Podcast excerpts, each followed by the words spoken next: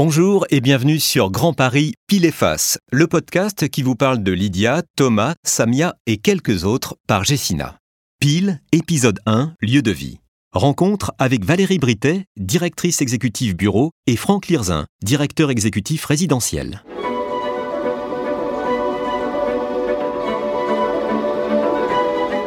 Jessina était une foncière. Aujourd'hui, vous créez des lieux de vie. Qu'est-ce qui a changé? Tout a changé aujourd'hui. Nos modes de vie, la révolution numérique y est pour quelque chose, et fatalement nos manières de travailler.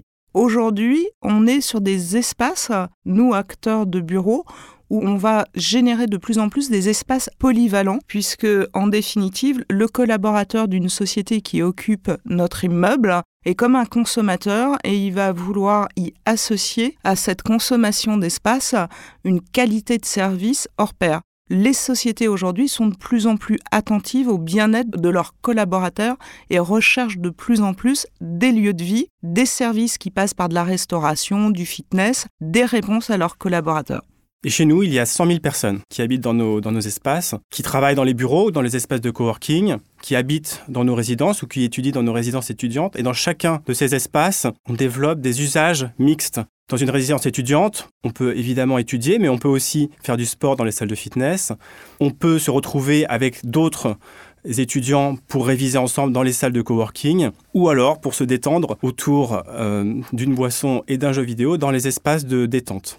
En fait, ce qu'on constate, Franck, euh, quand je discute avec euh, ces grands groupes euh, qui occupent nos espaces de bureau, leur grande difficulté aujourd'hui est de recruter les jeunes talents et surtout de retenir ces talents. Et aujourd'hui, ce qu'on remarque, c'est surtout qu'ils veulent des lieux inspirants parce que pour qu'un collaborateur choisisse un groupe, aujourd'hui, il a besoin avant tout d'être inspiré par la société, la marque qui est véhiculée la culture, mais aussi le lieu. Donc on est de plus en plus dans une recherche de ces groupes, une euh, vigilance par rapport aux attentes de ces collaborateurs, et les lieux qu'ils souhaitent sont plus des lieux de vie où on va pouvoir aller à une séance de yoga à 17 heures pour se déconnecter du monde du travail, avoir des espaces de restauration avec une restauration collective et chacun prend son plateau, mais plutôt de retrouver peut-être à l'intérieur de l'immeuble un anti-café où euh, l'espace peut avoir un usage de coworking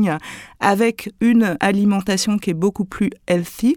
Donc on est vraiment aujourd'hui sur une intégration en fait d'espaces qu'on trouvait autrefois dans les quartiers, le petit café, le petit bistrot, et on a plus de mixité, notamment au niveau des usages, et on fait de plus en plus rentrer la ville à l'intérieur de nos immeubles de bureaux. On n'est plus dans l'ancien exemple où quand j'étais un siège, je voulais mon immeuble à moi et il était surtout refermé sur lui-même. Aujourd'hui, le siège d'une société, il est de plus en plus ouvert à la ville. Et donc ce que veulent nos clients, au fond, c'est la liberté. Ils ne veulent plus des espaces qui sont préconçus, qui sont pensés à leur place. Ils veulent des lieux qu'ils puissent s'approprier. Et c'est pour ça qu'aujourd'hui, quand on conçoit nos logements, on part des usages, des attentes de nos clients et on les conçoit pour qu'ils puissent se sentir chez eux tout de suite et qu'ils puissent se les approprier pour en faire des lieux de détente, de repos s'ils le souhaitent, ou pour aménager des endroits où ils pourront se concentrer, travailler. Et c'est cette capacité d'appropriation qui leur permet de se sentir libres et donc de se sentir